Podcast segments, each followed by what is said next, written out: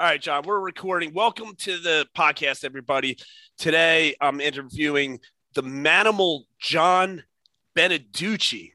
The manimal. Wow, you got that right. Yeah, I don't I don't know if I ever met a manimal before, but you're you are a manimal. I've been following you for about two years, and you definitely fit okay. whatever the definition is.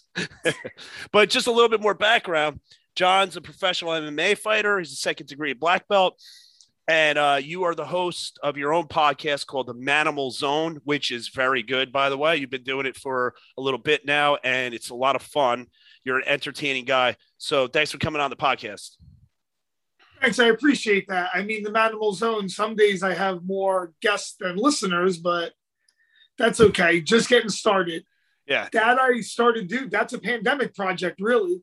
I started doing it originally with my friend Kerry and my other fighter training partner Steamroller. And that's a slow build. You know, I had came off another show that died because of the pandemic that had a big following. I was on MMA and Beyond, and me, Ray Longo, and we had a host, but the host wound up neither here nor there. Uh, didn't work out. And that had like 50, 60,000 listeners. So I'm trying to build back up. Man. Wait, how'd that die out? Because the guy took off? Yeah. He disappeared and I'm no nuts and bolts guy. So for me to run the nuts and bolts stuff, yeah, it's been taking time. You know, look, you had a computer issue this morning. I yeah. need to get the sound right. So I'm 50 episodes in. Yeah. And I actually feel like now I'm starting to get a little groove. Yeah. So it takes a while. Yeah. It, it takes a little bit. You know, it definitely takes a little bit. So that's fun. Then I'm in the middle of a 21 day challenge, just trying to get back in shape to get in shape, which is what most of my guys yeah struggle that's, with. That's when I reached out to you. I said, "Hey, why don't you come on and talk about the 21 day challenge? Because um, like everybody's doing these challenges now. I'm doing a my 10,000 swing uh, mace bell challenge, and then I started a 28 day no grains challenge, and then I am probably." That gonna end up doing your 21 day challenge after I get done doing that. I don't know what the hell. Just I might rerun challenges. it. I might rerun it a little cleaner in October. So okay. I did this just like for me.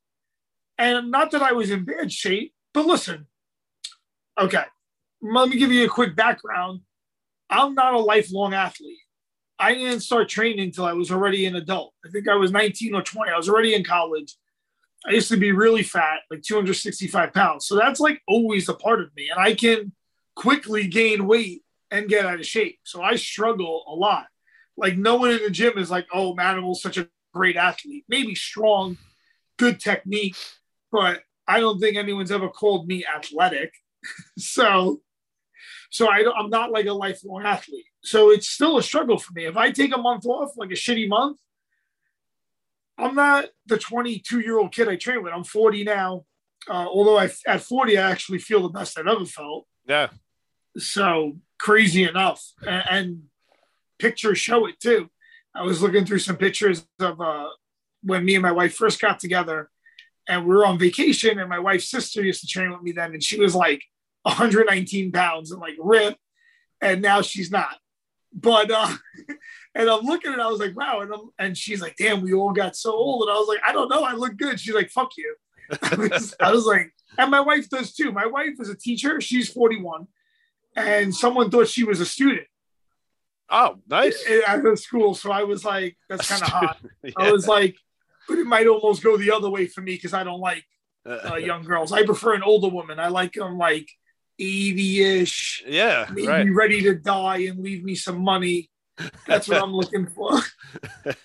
That's not the wrong. So I always struggle, uh, Fred. So I always struggle with my fitness. Like yeah. I can get heavy real quick. Um, so I had had a very long layoff too. I, I started training when I was young. I became a professional fighter. I had four pro fights. I had a lot of amateur fights, four pro fights. And then I had this shoulder reconstructed twice. And that kept me out for like 10 years. I had the, CrossFit again. So it was tough to get back, back in shells a little bit. And then if you get knocked off, have to come back. And the 21 day thing is because usually before I start, like let's say a camp, I need three weeks to get in shape, to get in shape. And I know a lot of my clients oh, always say that. They're like, yo, like, I want to train with you, but I got to get in shape first to train with you. And I was yeah, like, right. that's the stupidest shit I ever heard. So, so I'm like, what do you mean? I get, you got to start training with me and I'll get you in shape. Yeah. But, but they're right. So I was like, okay. I was like, well, what's, what are the guys saying? Like, they need something that they know is like the precursor to yeah. what they actually want to do. And even though that's what I would do with them anyway, I didn't call it that.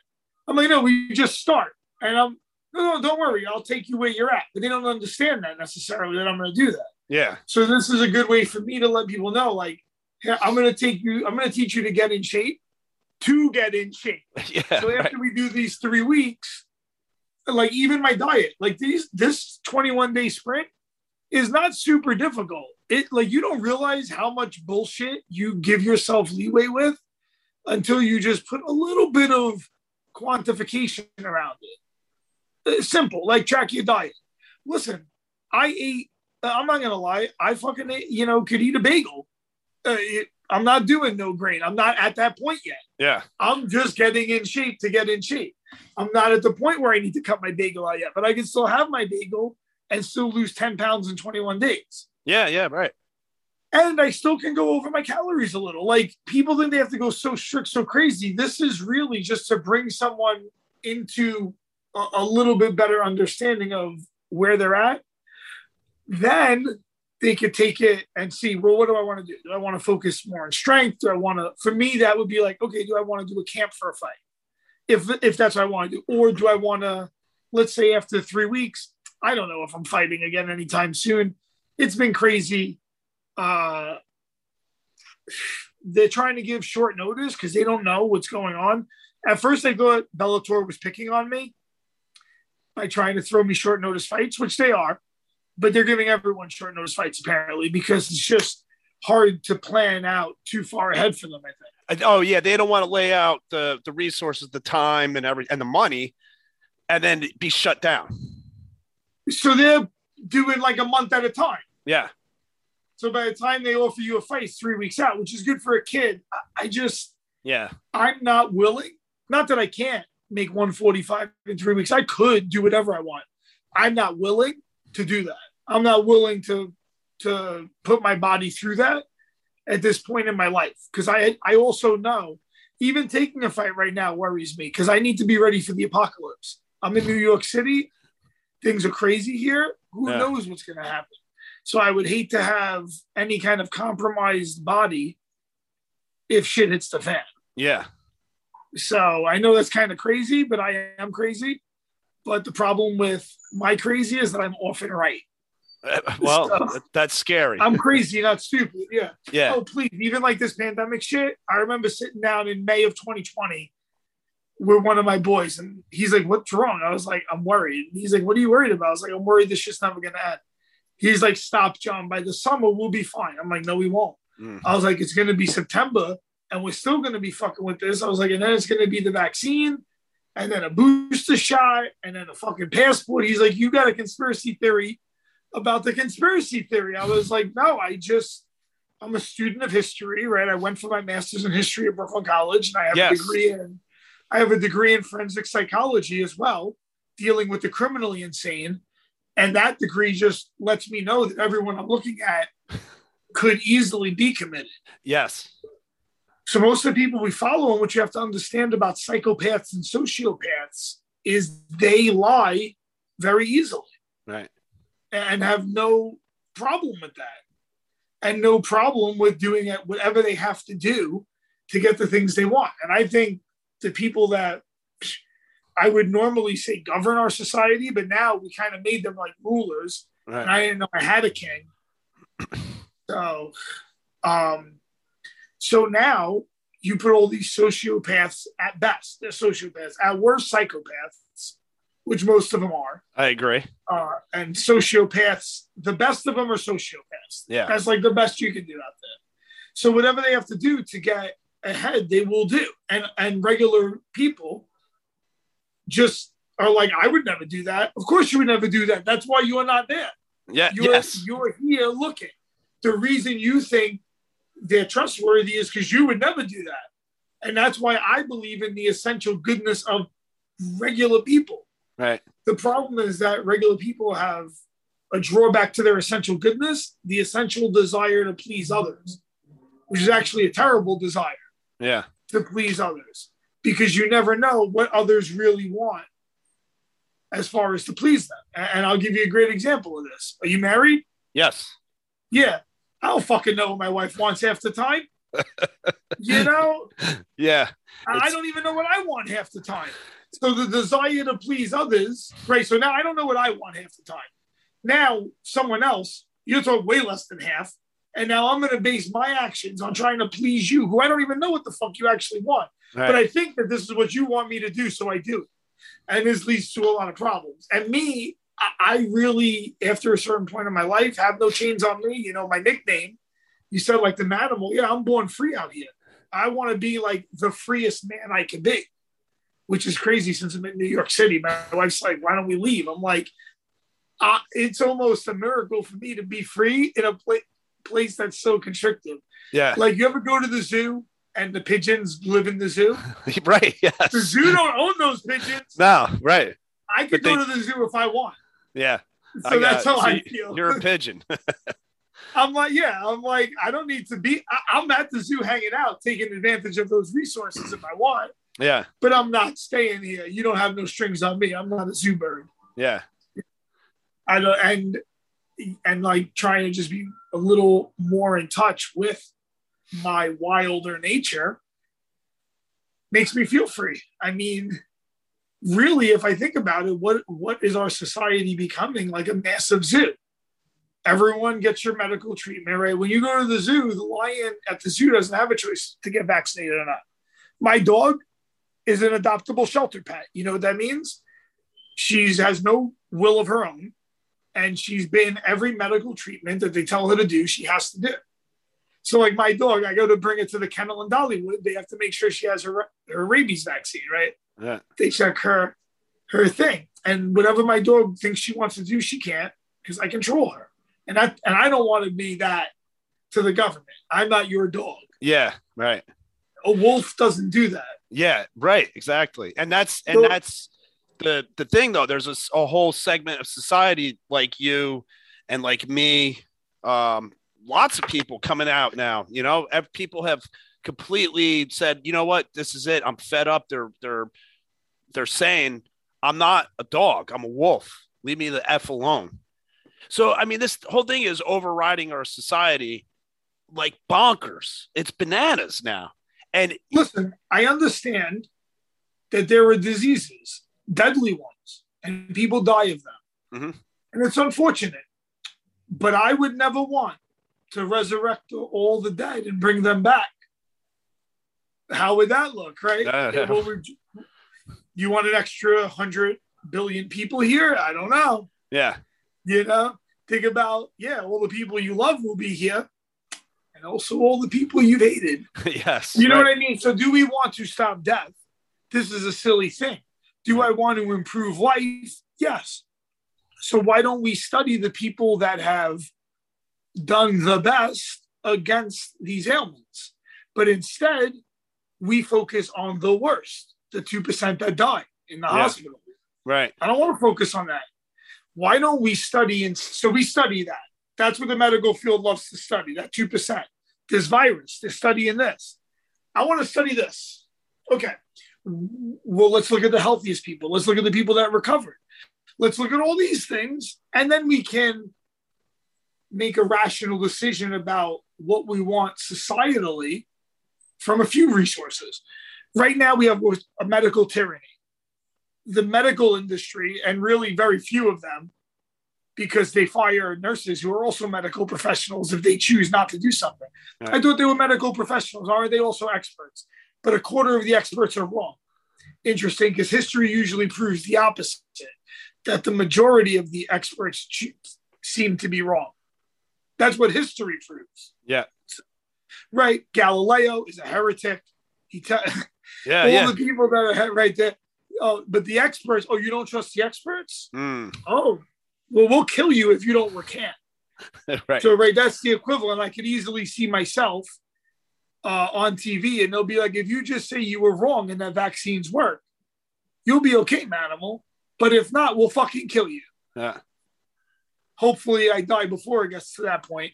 But you know, this is easily where you can see it. The person that is in the minority that's often proven to be correct is first vilified until his point is proven right. And during that time, it's very stressful. And yeah. that's the time I feel like I'm going through right now. Yeah. Stressful period. Yeah. where the minority is is persecuted relentlessly. I'm in New York City. You're in Jersey, right? Yeah. So very similar in Jersey. I mean, New York City, the worst, of course, because of the draconic mandate. You know, I can't go get a hamburger. Yep, uh, right. You're not. You have to show a card, right? I can't. I'm, I can't go anywhere. My wife either. My parents also have not gotten vaccinated. So it's like really weird, right? But but you know what a lot of places did. So I live in the ghetto, and in the ghetto, you know, it's not like uh, it's an issue here right? That's why they're always trying to pander to minorities on the commercials, right? Because you know they're very wary, especially my neighborhood's very Haitian, and they're very wary about government fuckery because they lived in a yes. country with endless government fuckery. I mean, think about it. We, not we, not me, but there was a lot of Americans in the group that killed the Haitian president who was against vaccination. Yeah, and right. Four presidents of sovereign nations have been killed if they were anti-vax. Who were the other three? The president of Tanzania, who, by the way, has a PhD in molecular biology. Hmm. But he's a kook. But he's yeah. a kook. But he's a kook. Even though he said he's like, listen, I'm not saying vaccines don't work. I'm just saying we don't need them all. That's all he said. And he was like, I don't need them for my country right now either. Right. He was like, "We good," you know, and they were like, "Oh no, you dead." So they're like, "You go along with the agenda, we fucking kill you." President Haiti, President Tanzania, the president of Madagascar, and then they tried the other, the new president of Madagascar, but unsuccessful. So, so, the, so they killed the the the guy from Madagascar, replaced them with a, a new guy. I got to check it, but I it, know they made several attempts in Madagascar, and I do think I'm 100% sure the president of Tanzania and the president of Haiti. Yeah. No, because uh, I heard president of Madagascar, I know there were attempts on his life. I think that there was one that I think there is some fuckery there. I'll have to review it after the show. But there was definitely an attempt on the current president of Madagascar's life. And I think this, I'm not 100%. The three things I just said, 100%. Yeah. This, 50%. I think the previous one was also targeted. So I mean, if you can't, it's like, wow. And think about yeah, all the money you make off this vaccination. Yeah. It's... Now, I'm also not saying vaccines don't work. I, uh, I'm very low buy-in to the medical field personally. Yeah. I had this shoulder reconstructed twice, and I think uh, the medical field is very adept at trauma. If I break my leg in a car accident, please take me to the hospital. Right. Right. Uh, if I have some weird disease and you're uncertain where it came from, please don't fuck with me. you know, that, it's just how I feel personally. So I only have, I was born in 1981. As an adult, I only took, I used to work for a blacksmith and we would get a tetanus shot. So other than the MMR, that's what I had as a kid. One vaccine. Really, I think it was for three things. It was like yeah. three vaccines: yeah. measles, mumps, rubella. Right. So I had that as a child.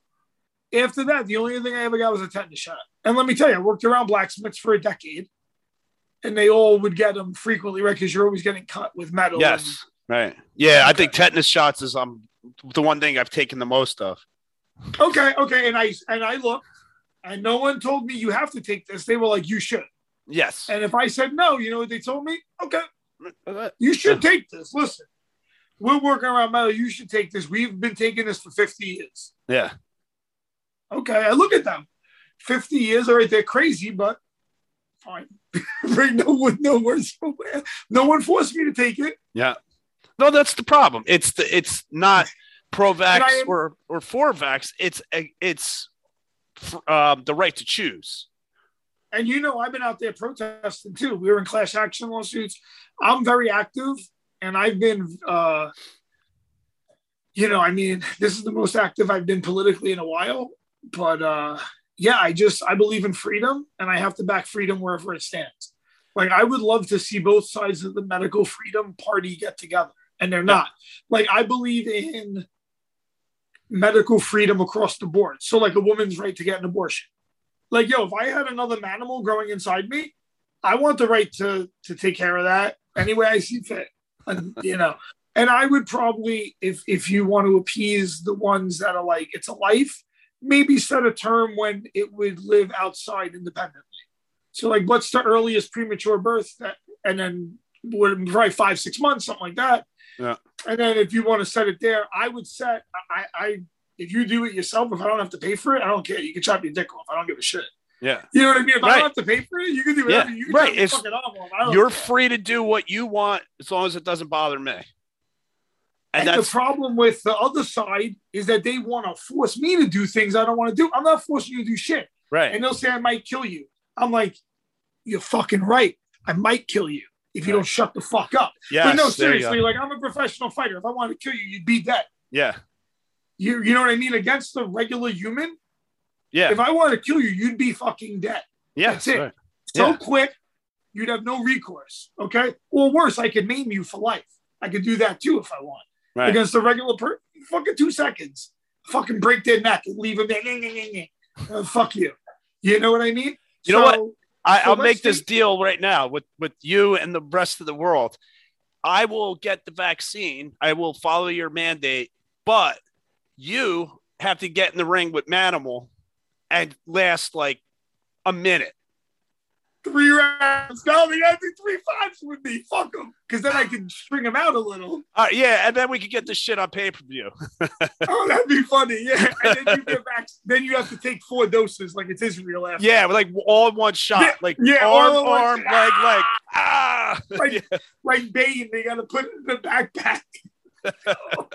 Yeah, you know what I told someone? I was like, yo, I was like, let's say that this thing made me a foot taller and made my dick six inches bigger. I still don't have to take it. right. Yeah, you're Yeah, happy with who you are, man. Yeah, I'm good. Oh, so uh, I don't know where I was going with this, but I would like to see medical freedoms be combined. Like, I want to support a woman's right to do what she wants to. Like, if I was in Texas, I would be protesting also with against that six week abortion. rule. I think it's a little draconian. Yeah, I'm against it. You know, like I would also support that. Uh, legal. I, I also like the legalization of drugs. You know, I want to go into the store and buy an antibiotic myself. I don't want to have to go to the doctor. right. Okay, let's say I have I, I got a cut and I want to be able to buy an antibiotic. Yeah. I don't want to have to fucking go to my doctor, pay a copay, have my insurance cover it. That yeah, I don't want to go to urgent care and be around a bunch of sick people. right. You just want to get I just want to big bang boom, be done with it. Yeah, can I just go buy a fucking antibiotic like in Mexico? Yeah, right. And when you go to Mexico, I buy the antibiotic off the counter. Yeah, Okay, what's wrong with that? You know, that's a medical freedom that we're denied here. right. That we have all these laws. So I'm, I would love, and I don't know if anyone's into this. I I believe in freedom, and when I say that, I have to mean it. I'm a man of principles, so I believe in everyone's freedoms. So I would love to have a party where I back that. And medical freedom, I think, is where we should start because that's what's being assaulted now. Because the Texas thing, here, li- listen, I'm not a right. I've always been in the middle. It's only now in my life people call me right wing. I'm not. You know, it's just that you they they throw you on that side if you're Yes. not on this side. Right. Because I like to have gun because because I don't believe in gun control. Right? Oh, you're right wing. Yeah, but I also believe in the right to have an abortion, which would normally be left wing, and drug legalization. I'm like, don't fucking throw. I have opinions. Yeah. I have fucking varied opinions, right? Like like a normal thinking person should be able to have opinions from different groups. Sure. Yeah.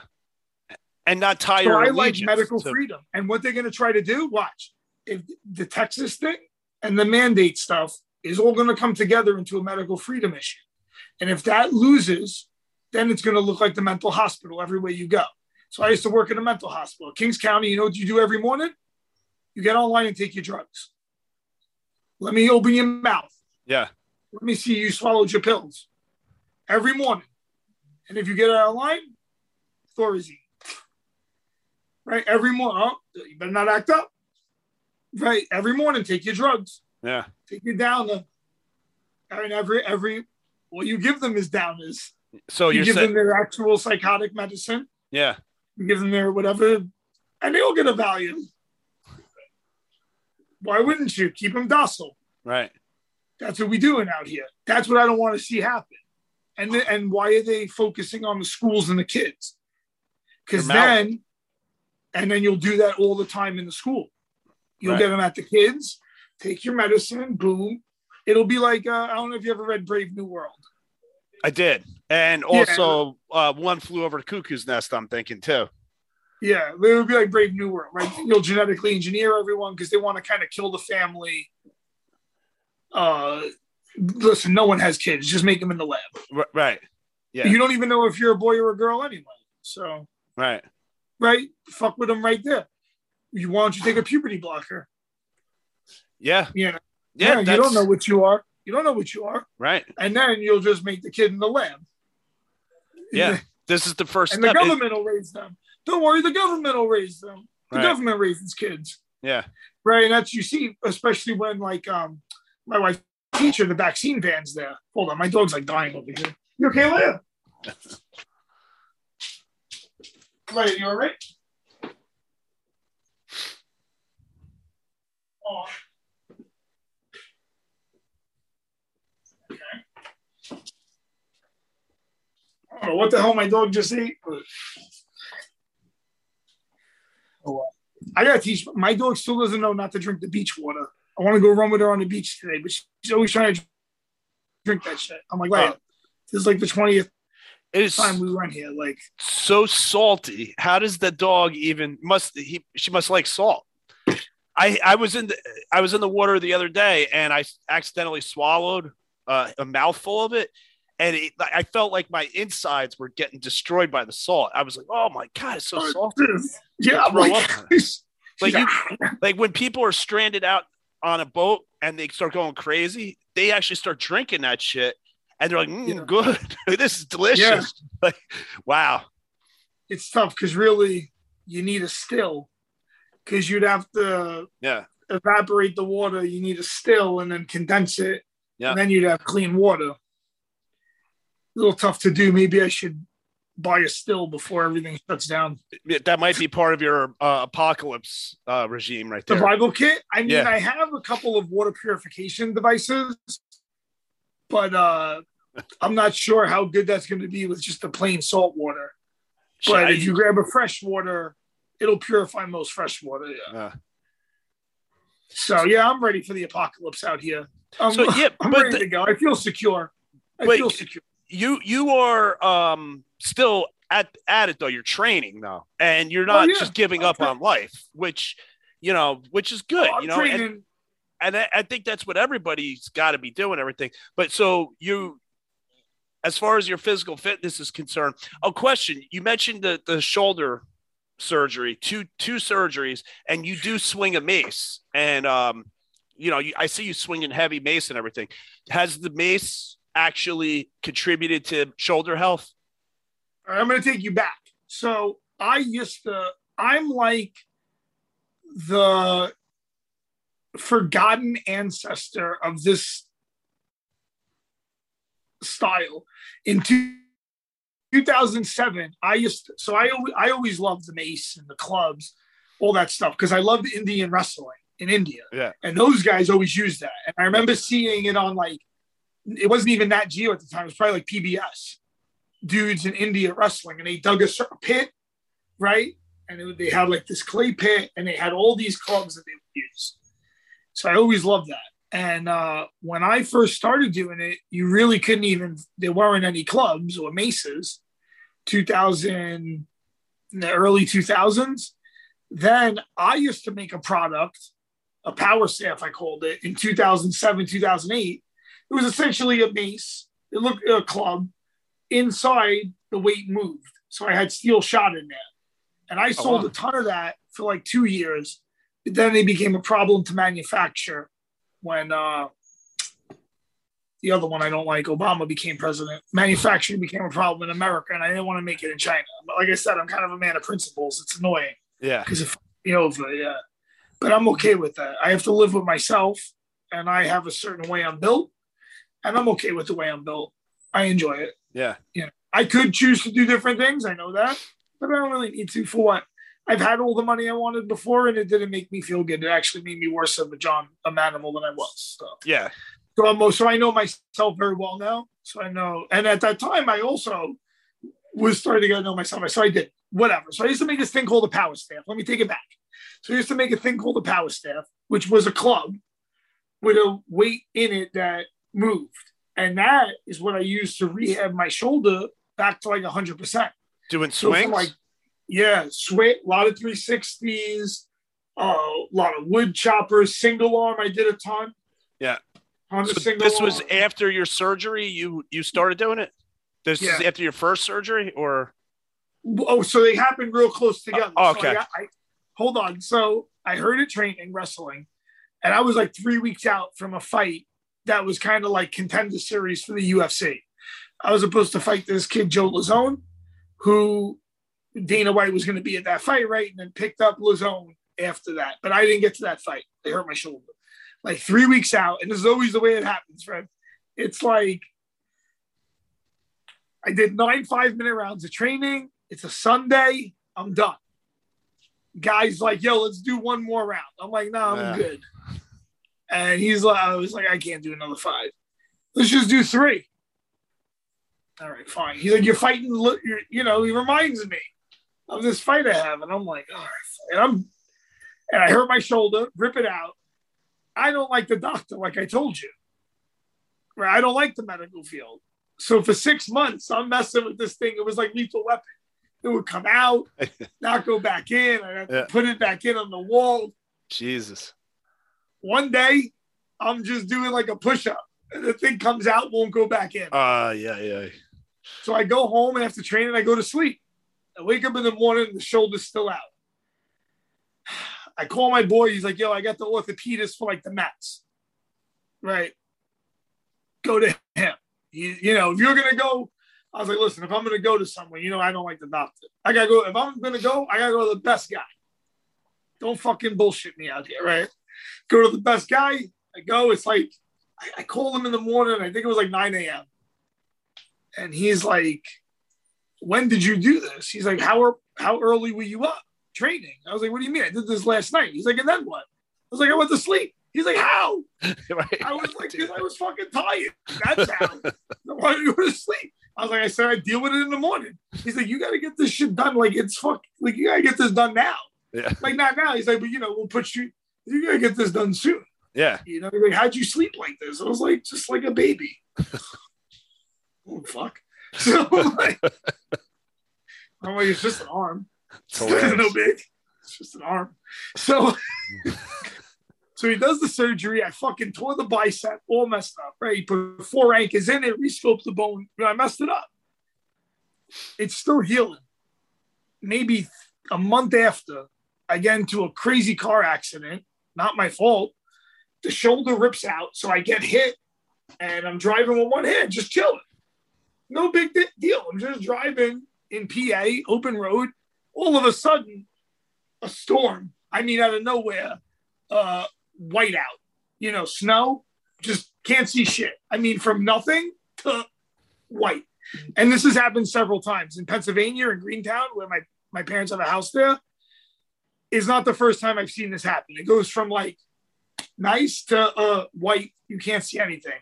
Car comes out of the side, hits me, sends me into the divider, I'm in the middle. I'm going to go into oncoming traffic on the other side. I now I have to use this hand. This hand comes out. I'm in the swing still, and I hit the gas and turn the car. Oh. And she and she goes and settles, and I don't fly into the intersection, but my shoulder came out. All now that... I'm there, four anchors sticking out. Holy shit! I'm like, oh fuck, yo! And it's a blizzard. Four hours for the cops to come to tow us away Oh my uh, god! Then uh, I think I I didn't even go to the hospital. I think I just went, went straight back, to, back to, New York. No, I think I went straight back to New York to my doctor. I think yeah. I was like, I'm just going straight back. Yeah, the guy that saw the shit in there already, he knows what's up. I'm gonna just go see him. Like, no, don't take me to the hospital here. It's gonna. I was like, by the time you take me here, I'll get back to New York. We're two hours away.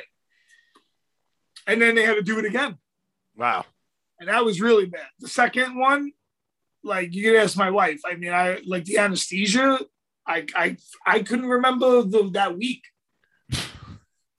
I don't really, know what happened that week. Yeah. Well, the next thing I remember, getting the surgery, my wife and my mom picking me up, and at the time she wasn't my wife; it was my girlfriend. My wife and my girlfriend picking me up, and then I remember a week later buttoning my shirt with one hand to get Chinese food. I don't know what happened in that week. probably just a lot of couch time like this. I mean, probably, yeah. And, yeah, and I gained 20 pounds in that week. So it was probably a lot of eating Haagen Dazs too. Yeah. You know, I could put weight on like that. I mean, so that's why I understand. Yeah. When, when guys are like, it's hard to get in shape, I'm like, yeah. dude, after my shoulder surgery, I went from 155 to 215. Damn in like six, seven months. Yeah, and you can't at that weight, you can't even really move or anything, right? You're like I was 265 when I first started training. And I, you know, thought I moved good because I didn't know what this what is what I tell everyone. You don't know what you don't know. So right. someone that's like training, eating right, taking care of your body, and they don't do it, they're like, this person, yeah, whatever. They, they don't, it's too much work. But if you did it, you don't understand how good you would feel because you've never felt that good. Yeah. So even with taking any kind of medications, I ask people how they feel, and most people don't know their body at all. So they couldn't tell you how they feel. You could do anything to their body, and they really couldn't tell you a difference. Yeah, it would take them a long time to notice. They're so I'm disconnected. Very, I'm very in tune with my body now. Yeah, and I c- couldn't have. If I told young John, young Manimal, if I tried to be like ten year old Manimal, listen, start working out now. You'll be 10 years ahead. You know, you don't understand how much better that would be for you. He'd be like, fuck you. I love hamburgers. I, he'll be like, well, yeah, little Manimal was still a Manimal. Even though he was not healthy Manimal, he was like the, the Tasmanian devil. I would have kicked, I would have kicked you in the leg and then like, and bit your ear. give me my cheeseburger. Yeah. I remember I used to, my mom tortured me. She made me play baseball one year and I, I'm not athletic. So I remember crying. I'm like, I don't want to go. And she kicked my ass and she made me go. she was like, she's the old school type. She said, but John, I paid $65 for this. Yeah. You got to do it. I remember it being something like that, like 65 bucks or something. And it was the tights. Remember when baseball, you, they used to have the tight, tight pants? Yeah. I was fat. I think I was like 200 pounds when I was Ooh, 10. Not good. I was fat. I was always yeah. the fattest kid. And I'm crying. I, I don't want to go out there. And I remember that's how they would always like, the, the coach would be like, yo, we'll buy you like all the Burger King you could eat if you get a hit. And I'm like, oh, I'm hitting that. I'm like, because I'm a slow runner, so I got to hit that ball hard. Yeah. You know? Did that work out? Did you did you whack one out of the park and they loaded you up with a bunch of cheeseburgers? game ball, yeah. I got a game ball too. Oh I have a game God. ball. Is I this okay? Is this going to be in? You said you're going to have a documentary coming, right? Is all oh, this so going to be in your documentary? Winter 2021, uh, winter 2021, the Manimal documentary. It's been a long time making it. So awesome. I had had a CrossFit gym. It's mostly going to be about my comeback from this particular incident. So I had a CrossFit gym for about five years, from 2012, from like February 2012 to August 2016. Probably the best years for CrossFit too. And I was popping. I mean, I had like 250 to 300 members, big spot on Northern Boulevard, the busiest spot in Queens. We were winning local competitions. I had a girl on a regional team that trained with us. And uh, listen, I'm a, I was in New York City I bit off a little more than I could chew. Like I said, I'm not a numbers guy. And even though I put a lot of energy into that, I made a ton of mistakes. My overhead was insane. I ran into a problem with the Department of Labor that became problematic and costly. I ran into some personal issues that became very costly. And long story short, you know, I got knocked out. I, I, uh, I wound up having to declare both a personal bankruptcy and a business bankruptcy, mm-hmm. which I'm still recovering from. You know, that was 2016 of August. Our bankruptcy got finalized in February 2017. And it's 2021, so only four years ago. So think about how fast I moved. Yeah. I went from being, and when I closed my gym, I was 207 pounds because I hadn't, I was stressed. I hadn't, I, even though I was trying to train, nothing was happening. Like I, my body was just like in survival mode. Like the last six months at my gym was probably the hardest because I was struggling so hard and trying to hold it together so well in front of everyone that I remember announcing we were only going to be open another month. And everyone was like, what the fuck? The place is packed. Like, aren't you rich? Right. And I was like, well, I did do okay for four years. I was like, however, these last few months have been very difficult. I was like, and in New York City, when the first expense is my rent at $12,000 a month, then I have to clear 30 grand minimum to open my door. And if I dip below that, I lost money. And if you have a bad month, or if I have to spend $90,000 to mitigate some legal endeavors, uh, you quickly become depleted. And I'm not a man of a lot of money. I do it on my own balls. Yeah. You know, it's not like I opened the gym with a million dollars. I opened with uh, just whatever I was able to save. I think maybe about 90 or 100 grand. And, uh, you know, put all my balls into it. And, uh, you know, I made a lot of mistakes when I was doing good. I made the number one mistake of getting my ego too involved. Mm-hmm. And it made me make a lot of errors. It made me act like a person that I'm not proud. Uh, it made me ruin relationships with people. And that I'm upset about doing it to this day because I could have handled it so much different. Uh, now that I think about it, you know, there's so many things that would have made it a lot better situation. And I just couldn't see it at the time. You know, it was too close to the action which is why I warn everyone when you're too close to the action, you often are going to make mistakes. You need a little distance. Yeah, you get tunnel it. vision. Yeah, and uh, and you know, I just was out of business, and that month of August, you know, I really felt low. I had put my whole identity into this. I was like, I'm done fighting. Right now, I'm going to just coach, and I was a very good coach. Uh, and excuse I, me though, but is that where your documentary starts? at, at, the. I mean, I'll start a little back, but yeah, it's pretty much yeah. Okay, I'm just trying to get the premise of how the documentary. So I'm trying to take you from the, the last those five years. So it goes from yeah. me being bankrupt. Yeah. I mean, I was sleeping in the back of my gym. I lost my house in the February of that year. Whose gym so were you sleeping in?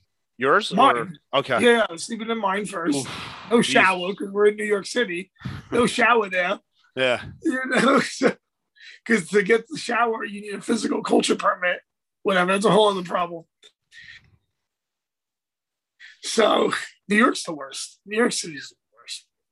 So whatever. So um, so sleeping in the back of my gym. Then for a month I was sleeping in my car. Then I wound up somehow back in my parents' basement. I don't know what the you know. I was just, huh? I, I wanted to kill myself, and that's where we really pick it up. You know, I remember being in the shower and I just put the blade on my throat and it just felt so good. And I love the blade. And I was like, oh, this would be like the universe loves irony, and this would be a great irony, you know. Uh, and I'm very pious, but towards the old ways, right? I, I don't know if you know. And Odin came to me and was like, just imagine you are dead and then do whatever the fuck you want. He's like, Am I a god of merchants? Am I a god of merchants or a god of warriors? God of warriors, yeah. Right. And I was like, fuck, I'm being a pussy. Yeah. I'm being a bitch here. I love that. Just be dead, but act like you are dead, but don't be dead. That's awesome. Yeah. All right. Fine. You're dead. Fine. It's kind of like a superpower. All right. Now what? Now I do whatever the fuck I want. I already did die. Yeah. I lost that guy. That guy died. I hope. You know? so, but, but, you know, I, I, you know, don't get me wrong. There's a transformation of energy, but yeah. Then since then, I was like, all right, I was like, shit, what do I want to do? I was like, well, I'd like to start training jujitsu again. So that was my, I was like, that's what made me fall in love with wanting to do everything. Right. Doing jujitsu, the art I love the most. I love MMA. I love fighting. But but if I could tell you where do I want to take the fight on black belt jujitsu. No. Ah. And don't get wrong, I love cracking the dude in the face and fucking them up. But I want to finish with a submission. Yeah. You know, I want to be like check, mate, bang, right? So jujitsu made me have to put everything in perspective. I was like, if I want to be good at this, it's not going to be enough to just have skills. I have to be physical, and that's what made me pursue the training element. I'm like, it's not just enough to have technique. I can't be that fat dude who has technique. If you want to be a real killer, your body got to look like it. Right. The lion, right? The tiger in the fucking wild, they're not fat, right? So I'm like, you can't be out there fat, you know, thinking you're going to kick someone's ass. Maybe you will until you get tired in a minute. And then what? So that, that motivated all my training is the martial arts. So all my strength and conditioning work, all that shit is really even doing CrossFit. That was so I could be in shape to fight. Right.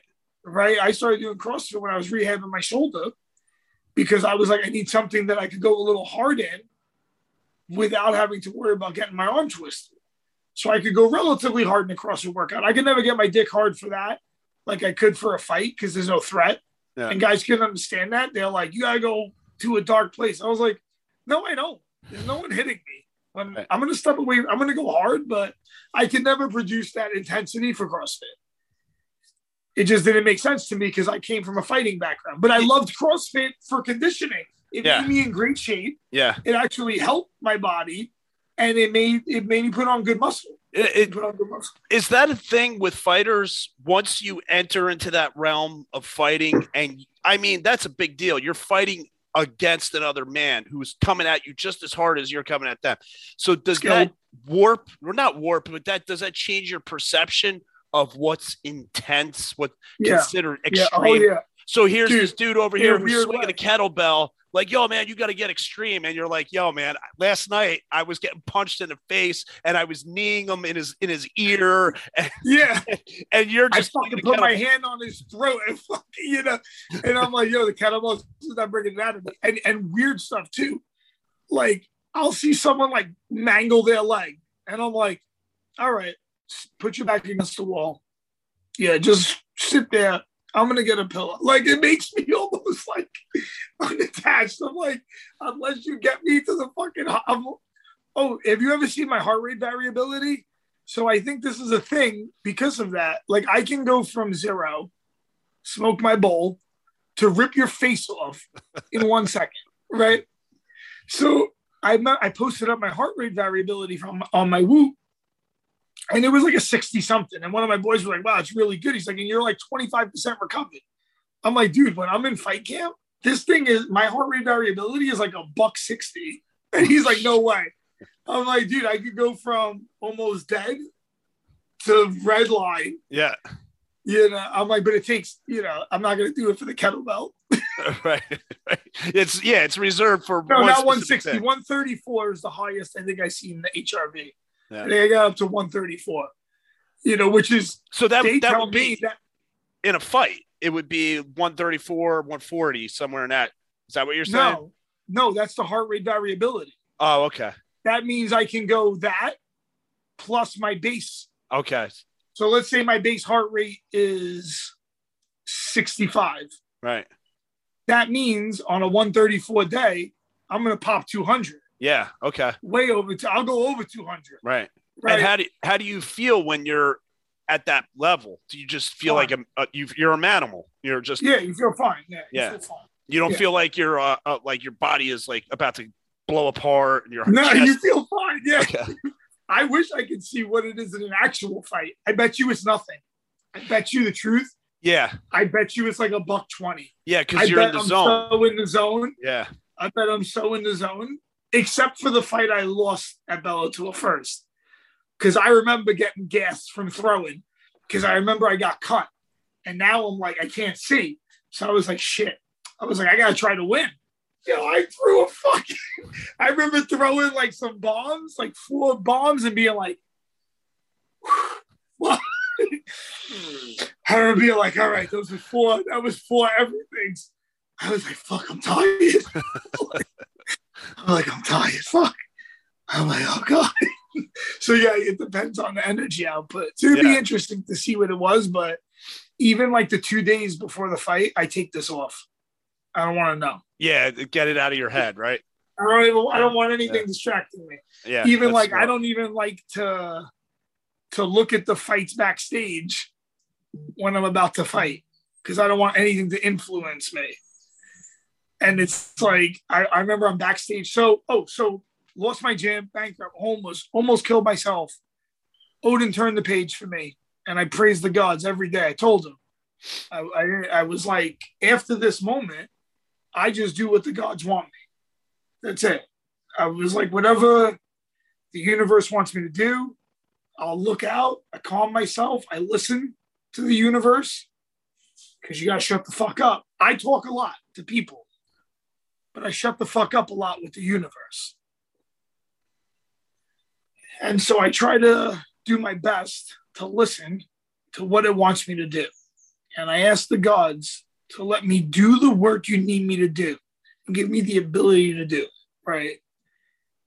And that's made all the difference for me. So so I started training in jujitsu. I was like, let me just go back to training. I felt like shit. I remember thinking to myself, you're a fucking black belt. How are you going to be out here now competing with these kids, these children, and they're fucking getting the better of you? I'm like, you should fucking be sick of yourself, man. And then I was like, all right, it's not going to happen in a day. And I took my time. And then I remember it was like the beginning of 2017 after my bankruptcy had settled. I was like, you know what? I kind of feel like I got something in the tank. And my wife is like, okay, whatever. She didn't think anything of. So February of that year, I called one of my best train friends and training partners that I had known for like 20 years, this guy Gabbert. He had a little crew of guys that were training. And he had some kids, and I trust this guy. And I was like, listen, I want to start sparring, but I haven't sparred in like, you know, over five, six years, like hard with guys, big guys. And definitely haven't gone hard the last year. I was like, I want to spar MMA again. I'm keep an eye on me. Let me know what you think. So I get my fucking ass kicked by his kid, and he, he bust my nose first day, bloody nose. We did three two minute rounds, and I was dead tired. It's a different conditioning, right? Everything's different. I'm like, oh fuck. So I was like, all right, listen, it's not going to get worse than it is today. This is the worst, right? This is the first day. It's the worst.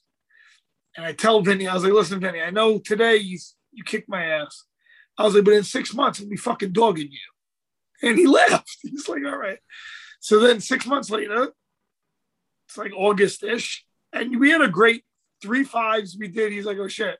He's like, I thought you were just some crazy old man. He's like, you're just, you are, but you can fucking fight. Like, all right.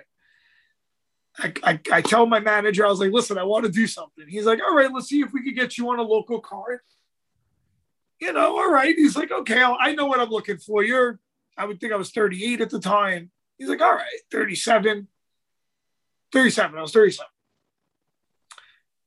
We are trying to get the King of the Cage fight. Da, da, da.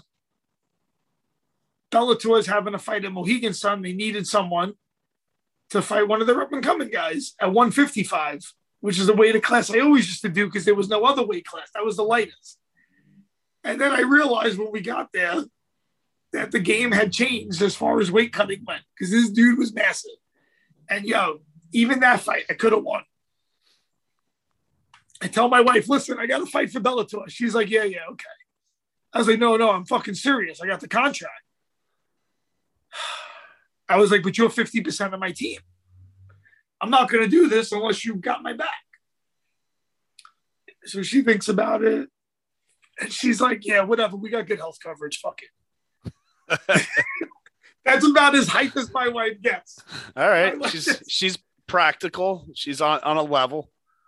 She was like, she's thinking about it. You know, she's a New York City school teacher, great insurance. She's like, all right, well, she's like, if you die, you won't know. She's like, and anything else, we got great health coverage. So fuck it, go for it. And I had a yo. So the first like second, this kid kicks me in the arm and breaks my elbow. Oof. But I don't notice. But I picked up his timing. He throws it again. And this is a kid who's been wrestling since he's like six years old, 25 year old kid. Great, you know. I fucking take him down. Now I'm on top of him, and he's like, holy shit, what the fuck's going on here? And I got cocky And Odin told me that I would. And I didn't believe him because I prayed the night before. I was like, I swear, I'll be humble. And he was like, I know you, man. I'm no, you won't be. I was like, no, no, I promise. I'll show you. And I did show him. I showed him he was right. I was like, fuck, dude, I'm on top. And I'm like, man, Manimal, I'm fucking hitting this kid. I'm like, man, Manimal, you are so fucking good. I'm like, and I'm watching myself. When I watch it, I'm thinking to myself, I'm seeing myself hitting them like this. I'm a thought. I was like, oh man, Manimal, uh, you are so fucking good. I'm like, you're gonna finish this fight, and I'm on top of this kid like 30 seconds, and I, I just, I was way overconfident, and and we wound up getting reversed. Then we get, then I get cut. Then it starts going south, and then you know that was that. So uh I'm in the back, and my wife is like, Did you get that out of your system? And I was like, Actually, no. I think I should drop to 145 and go again. So we go to the hospital. I get stitched up. I heal up. And I was supposed to fight in like February. And that doesn't come through of, of uh, the 2019. So that doesn't come through. Uh, the guy pulled out like the day before the weigh, the day of the weigh, the day before the weigh. I'm already cut. The weigh will be right after. I make the weight just to make it 145. I dropped the weight class, but no fight. All right. Now I essentially been in camp for like nine months. It's April. I get the call to fight at Madison Square Garden. Right. And that's always been my dream. Right. And I considered that like my destiny because I would have never got to fight at the Garden if I didn't have that layoff. Because I would have been fighting that whole time. I would have been retired. All my friends that fought together with me in the beginning retired in like 2013. It's a 10, 15 year career at this point already, right? But because of that layoff, remember, MMA was illegal in New York until 2016. Okay, right. So you couldn't fight professionally in New York at Madison Square Garden, the world's most famous arena, the thing I've always wanted to do in my whole fucking life, if I didn't have that layoff. So when that came about, I was like, man, I got to go turn it up to 11. And, uh, and in three years, I went from being bankrupt and homeless, almost killed myself, to being victorious at Madison Square Garden, my homeland, in front of 20,000 people. That's fantastic. And it just made it all make sense to me at that point. And I would, would have never understand everything I had to go to with the shoulder injury, yeah, the gym, the bankruptcy to get me to the point to realize a dream I had since a little kid. Yeah, I remember right. going to see wrestling. I remember going to see WWE, and you see my personality. I love wrestling. Like I love real fighting for that, but my showmanship is all pro wrestling. Yeah. And then when it comes time to fight, the fight's real anyway. So I might as well show. And I get that from one of my friends that passed away when I was in my early 20s, was an actor at Juilliard, my friend Eddie Scriven. And he was a drama major. So whenever I think about showmanship, I think about him. And then I show big. And I show real big out there. So, you know, I thinking about everything when I back up from it, it, then it all made sense. And I asked Odin about the things that are happening now in my life. And he said a very similar thing. He's like, it's not going to make sense until it does. So I'm not really stressing about all the chaos right now. He's like, it's not going to make sense until it does.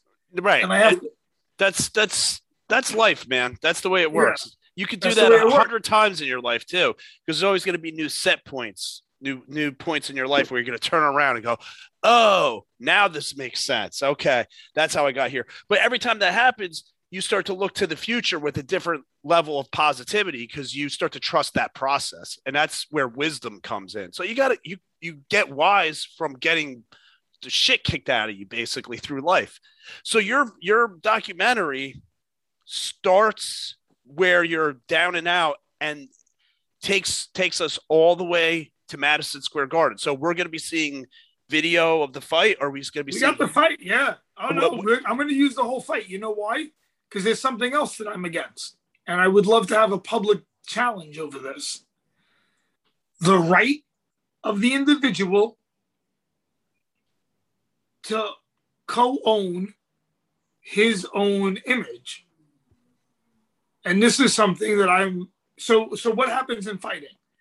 Let's say uh I am in the UFC. Bellator is a little better about letting you put some clips out without busting your balls too much.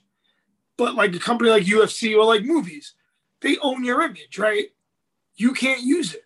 It's me. I should always be able to co-own my own image. So this is something I'm fighting against in just regular life. It's a freedom thing. Yeah. You own it. You can't own me. Right? I'm not a fucking slave. You can't own my image. You know, like Dave Chappelle, yeah. he can't call a show the Dave Chappelle show because Comedy Central owns the Dave Chappelle show. Right. Well, fuck you, motherfucker. That's me. You can't own me. Right? We could co-own it because I understand you put production value into it. I understand. I'm not saying I have, I have to have sole ownership of me, but you can't have sole ownership of me. Yeah. Right. How could you have fucking sole ownership of me? And you don't get anything. Right. Yeah. No, no, motherfucker. So I would love for the parent company, what is it, Showtime, Viacom, to publicly war with me if they don't like it. Yeah. Let's do it. That'll Nothing be awesome. would be better. Yeah. Because fuck them. It's my fucking image. They didn't get punched in the face. I got fucking punched in the face. Right. They didn't cut fucking 17 pounds in a day. I lost 17 pounds in a day to make weight. They didn't have to fucking step on the scale naked with their shriveled dick. I did to make the fucking weight. All right. That They like didn't fun. fucking pull this muscle in their elbow. They didn't break their elbow. They didn't cut their fucking eye. Fuck them. I should. I'm not even saying I want sole ownership. Just co-ownership. Yeah. Is I- that not fair? No, And that, if you I it's agree. not fair, right? Is this not fair? So this is something I'm very against. And I told one of my boys, and he was like, "You should fight for that." He's like, "I like what you're saying." Yeah. Yeah, fuck them. They want Yeah. to like own your soul. Fuck you. Own my I soul. agree. I'm a free So- man. Wh- How is this documentary going to be released? That's a good question. So I'm. This is the first time I'm ever doing something like this. And uh, I met. I was in Austin at the Steel Mace Cert uh, Onnit. Yeah. And met a guy doing some film there at the at, Onnit. I told him my story. He was like, "That's a great fucking story." So we we we started taping it, but then COVID, Yeah. And that delayed the fuck out of it. So we just were able to wrap up to wrap it up in the summer. This summer, right? New York opened back up. I said, "Yo, we got to come finish it. You got to come wrap it up now." Yeah. Right. Like you you don't know, it might shut down international travel. So we finished in the summer. We're editing it now. We'll be done with it, you know, probably by December to come out. And there's a few avenues. If anyone out there has any suggestions, now I'm I want to make sure that I have the rights to it too. I don't want someone to take our. So we want me and, and the producer. You know, we're in this together. We decided to make this a joint effort to to try to put this thing into the world. I want to inspire people. I mean, I almost killed myself. Like I was there with the blade. I cut my, you know, I'm ready. I was ready to go. And I know a lot of people have been through that. And my and one of my best friends, my friend Gabbert, who I told you got me back in, the week of my fucking fight killed himself. And a guy who believed in me, this hurts. A guy that Jesus. believed in me so much didn't believe in himself. And I'm like, fuck, this guy, I, you know, never put me down either. He could have told me I sucked and been like, no, this guy never put me fucking down, you know, and he was struggling. And I know that. And we had talked about it. And I was like, bro, just take another day. You see, you know, but, you know, I still believe in my ability to inspire others. And I really, you know, I fought that fight for him a lot too, for, for Gabbert, because, uh, you know, I, I was in another dimension. I mean, I heard him in the fight. You know, I'm I'm out there in the world, in the other worlds, and it was tough. You know, there's a code we used to use, Midwest is a code word for when you hit body, body, head. And in the fight, I heard him saying it, you know, and I'm doing it. And, you know, I'm in touch with the world of the dead. My God that I worship, Odin is also a God of life and death, right? He has a whole crew of undead warriors, the Einherjar, who wait every day until Ragnarok, until the apocalypse. to come do battle here again. And I like to think we're soon. But uh, if I don't see Gabbert in Valhalla, I might see him here again to fight. So we'll see how the universe plays that out. But while that sounds crazy, spiritually it makes sense. Because he was here to fight right by my side at the garden. He always had problems with transportation. So in the spirit, no problems with it. So he was able to be there without issue. Yeah. there you go. There was no restriction in the spirit. Because sometimes you would have restriction in the flesh. Yeah. Uh, so in the spirit, yeah, because he's type the first type one diabetic I ever knew too. So he can never make a weight class. He would have to fight at the weight he walked around at. Right. Which you never do. And even then was fucking, yo, what great fights. I mean, he was fighting really three weight classes above what a guy would fight if he could cut weight, but he couldn't cut weight because he was a fucking type one diabetic. Yeah. And we had no science back in the day, like how to do that. I don't even think you could really do it now. Yeah, right. It's cut weight as a type one diabetic is going to be problematic. Yeah. I remember even, yeah. So he really would have been a 155 pound fighter, and he fought at 85, and he was still fucking kicking guys' ass you know? So whatever. So and that that really man i my last sparring so you do your last sparring about a week out from the fight. The day he killed himself was my last sparring session. Wow. Your last three hard rounds. Yeah. So i go to take a shit pull my phone up and i just see a picture of him and my boy who i had first started sparring with vinny from a fight with like a broken heart emoji. And I just turned it over and I put it away. I didn't read anything. I don't, I don't even want to know what this is. I thought maybe he got hurt, car accident, something like that. I spar my fucking rounds, boom, I go back, and I'm like, dude, what the fuck? How'd he die? And my and he shot himself in front of not the gym I was sparring at. Oh, I don't know if we should put this in. But he he had fuck. I, it's kind of personal, but whatever. How he killed himself was was bad. And um in public, in a public setting. It was really bad. And we all, the whole gym got shook by it. And then the next day, the day of the weigh in, wait, his wake was at my weigh in day. So I went, cut my 17 pounds, weighed in, and then went to the week at night. And everyone's like, Madam, aren't you fighting tomorrow? I was like, yeah, but this is my fucking boy. Like, yeah. I got to, you know, and it was like 10 30 at night. My wife was like, yo, we got an hour drive back home. We got to, like, all right, fine. And, uh, you know, and and thank the gods that I was made, able to make him proud. I mean, I would have liked to finish, but I made him proud. You know, we, we did what we had to do out there. That's and some, he had only trained for the fight before that, and that fight too. So that's that's, so that's amazing uh, story.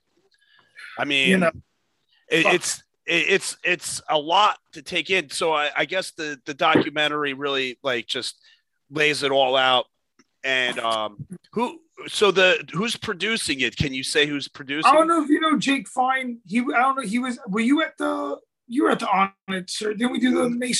I wasn't there, but Jake Fine isn't that? um Isn't he involved with Danny Cola? Yeah, exactly. Yes. I met him through him. Yeah. I, I know. Yes, I met them in Chicago when I went out to, to take one of Danny Cola's certs. Nice. Uh, I got to go drive out to Danny's new spot. Actually, that guy is good, man. You got a I good. like Danny. Yeah.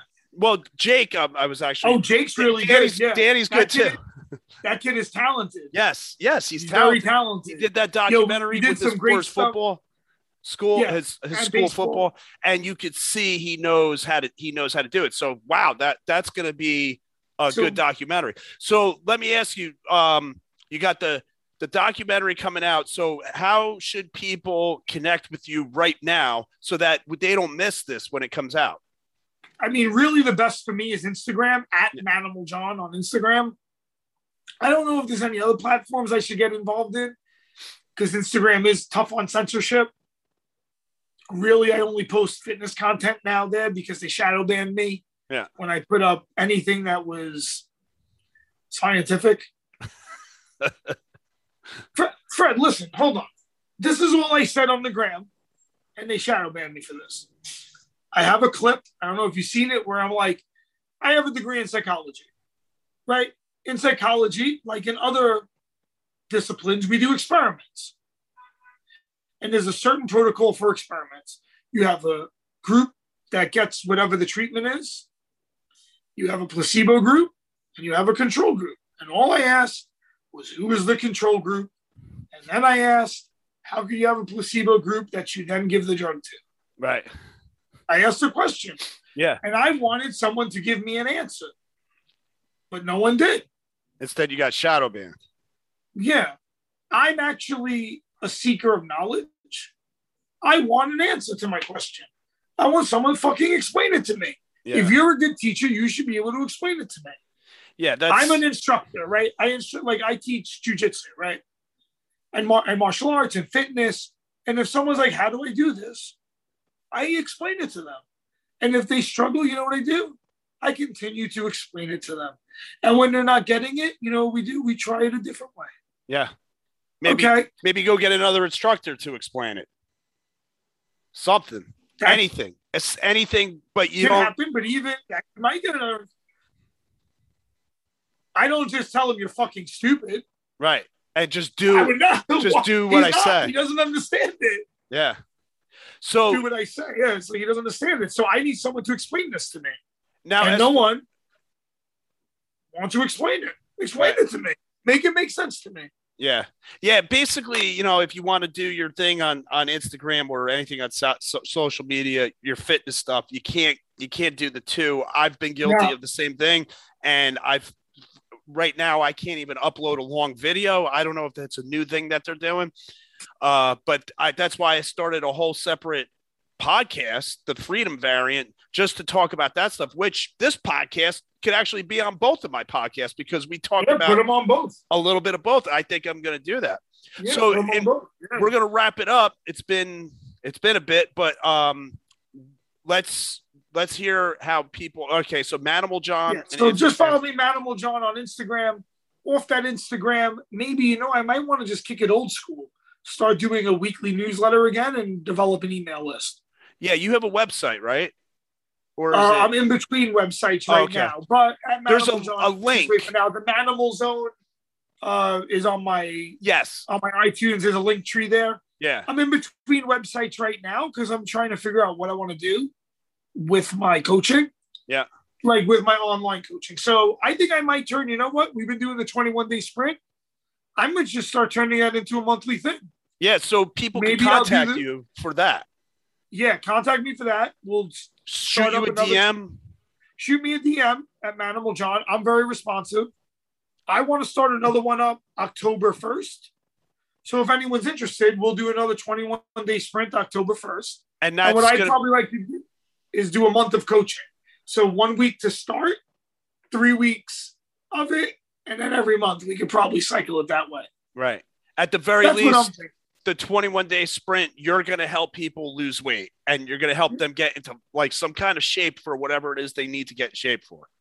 I'm going to give them a foundation in that time and give them some skills that they can translate into anything they want to do afterwards. So I'm going to teach them how to use body weight, a lot of mace workouts. I Nice. love martial arts. Yeah. So we do combos just on a heavy bag or shadow boxing. And it just makes you feel good. Moving your body through martial arts, everyone could throw a punch. Yeah. Even the fattest dude, look, I'm on my couch, right?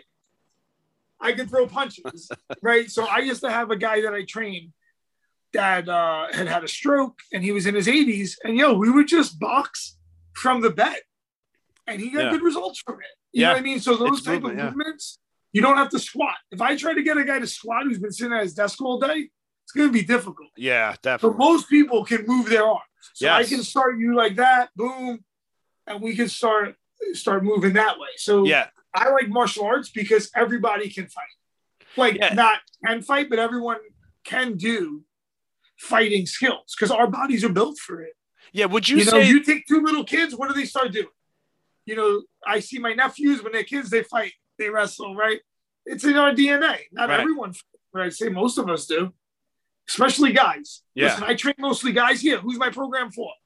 It's for guys over 40, right? I've been working with the strong coach guys, and those guys are great. And they said, be clear on my offer. So I have a clear offer. I take guys over 40 that haven't worked out in forever. In 21 days, I get them in savage shape, right? I take guys over 40 and turn them into savages in 21 days, even if you haven't worked out. That's awesome. I mean, so, you're talking three weeks to go from whatever a lump to, to a savage, lump to savage in three weeks. That's people got to take you up on that offer because who doesn't want to be a savage? I mean, that's awesome, and I think that's great that you're gonna uh, show them some steel mace stuff too. So I love the mace. Everyone could use the mace too. That's another thing that I'm like. It's this one fighting tool, thing. It's a you could use it for strikes, right? But even just use it, I could teach someone how to do all their barbell moves with it. Yes. Right. So let's say I want to teach you how to deadlift. Before I put you on the barbell, we could do it with the mace for a while. Right. And then when I want to load the barbell up, you have a little bit better form. I almost wish I would have did more of that at my CrossFit gym, but my head was in a different place. And I want to just still to. Yeah. I just want to point out that you said you went to Austin to get your steel mace certification. Uh, that's the steel mace flow, and what you're learning is how to use your body maximally. So um, it sound it might sound funny to some people right now as you're saying, "Oh, I could teach somebody how to deadlift with a with a mace," but what you're going to teach them is how to actually break the bar and hold it a mm-hmm. certain way. Be in good positions. And be in a good position. And if they haven't done much lately and they're kind of just sitting there, when they train that way, the way that you're going to show them, it's actually going to fatigue their muscles in a way that they've never experienced before. That's what's so amazing about that training. It reminds us to put everything we can into just bending that bar, breaking the bar, and, and being mindful of our position. So you got the certificate so you could show people that. And you went there and you actually trained with Leo Savage, who I mean is a top notch trainer. Great. We hung yeah. out with Leo afterwards too. Got to chill. Great guy. Yeah. You know, I brought the party with me. I'm a sure little more outgoing than most people, should I say? So when we go to the bar and I'm in my leopard print shirt, I bring yeah. attention. I, you know, that, I'm out there to show. I saw that. I saw those pictures. That's still how I picture you all the time. Like before we kicked off this podcast, I was like, the guy's probably going to be wearing his leopard print. Let's find out. But of course, you weren't. I was a little disappointed, but it's all right. We'll leave that. No, today, America. Hold on. This is my America shirt. My red, white, and blue little Captain America style. All oh. right, there you go. Now today I'm feeling very American. nice man. you are. To. You are, and uh, keep doing the other stuff you're doing, bro. The um. The... All right, so yeah, documentary coming out soon. Follow me on Instagram at Manimal John. Uh, I'm probably going to be in New York for a while. If anyone wants training, I, I offer online training also. Yeah. And then October 1st, we'll start a brand new Savage Sprint if you're interested, I'll probably take eight people through it. I don't really want to. I'm going to put it up online, but I'm not going to personally coach. Like if you if you want to DM me, I'll do the Savage Sprint with some coaching. Right now, I'm just putting it out there. I'm not actually doing this with someone. Yeah, one-on-one coaching. So I'll offer it for like eight people that are interested. If they want to DM me, and then I'll give them like weekly coaching also along with it. All right, that's and if great. you want to just follow along again, follow along again. We'll do it again. Yeah, and um, you know that's and everybody just follow them on Instagram and check out the um the Manimal Zone podcast and follow them there because I'm sure once you have the documentary coming out, you're going to be talking more about that. So that's a good way for people to just keep keep you on the radar by following uh just click follow follow the podcast and then you'll see it pop up on your radar like oh look John's talking about that that documentary. Okay, let me let me tune in on that. So that's a good way. Just do it right now. Click in and get with it. The last podcast I did was all conspiracies too, so it was good. Oh, uh, yeah. The, I mean, we're gonna have to. cut. You're you're gonna have to come back do another. I know. I already got to go. I'm yeah. all right, man. I gotta get out of here. All right. Awesome talking to you. I appreciate it. Yeah, I appreciate it. Be savage, my friends. Yeah, you too. Take care, man.